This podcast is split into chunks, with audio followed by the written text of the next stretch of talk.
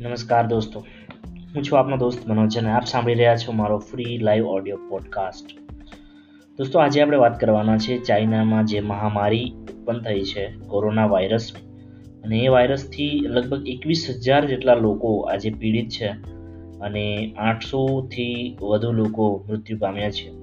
તો એમને આપણે સૌપ્રથમ શ્રદ્ધાંજલિ આપી દઈએ.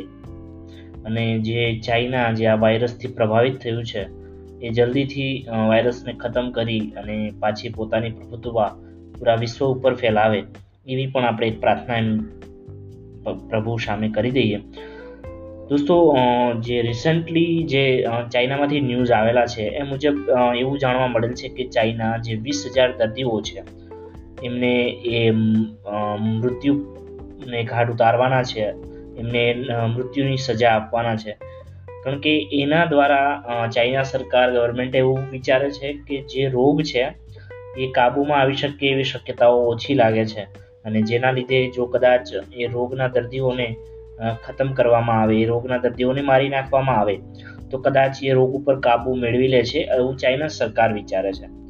પરંતુ મારા અને ઘણા જે વૈભવશાળી ટેકનિક જે છે, જેને કહેવાય એક્સપર્ટાઇઝ છે જે આ પર્સન આ જે નોલેજેબલ પીપલ છે. એ લોકો એવું વિચારે છે કે એ પોસિબલ નથી કે તમે કોઈ પણ રોગના દર્દીઓને જો સમાપ્ત કરી દો, એમને જો મારી નાખો તો એમનાથી રોગ નાબૂદ થઈ જાય એવી કોઈ ખાતરી નથી. હાલમાં તો એવું દેખાઈ રહ્યું છે કે આ માટે ચાઇના સરકારે અપીલ પણ કરેલી છે તેની સુપ્રીમ કોર્ટમાં અને હવે એ આગળ કાર્યવાહી કરશે અને જો કદાચ સુપ્રીમો બી એમને આ કરવા માટે પ્રેરિત કરે છે, તો વિચારો રહ્યું કે વીસ હજાર લોકોનું શું થશે?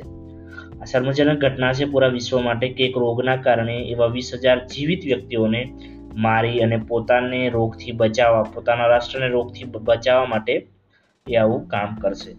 એ વિશ્વનું પ્રથમ એવું રાષ્ટ્ર હશે જે પોતાના જ નાગરિકોને એક રોગના અભાવોથી મારી અને પોતાના રાષ્ટ્રના અમુક પર્સનને સિક્યોર કરવામાં મદદરૂપ થશે ઘણી દર્દનાથ ખબર છે દોસ્તો. બનાવજો અમારી સાથે. Statue on free audio thank you very much thank you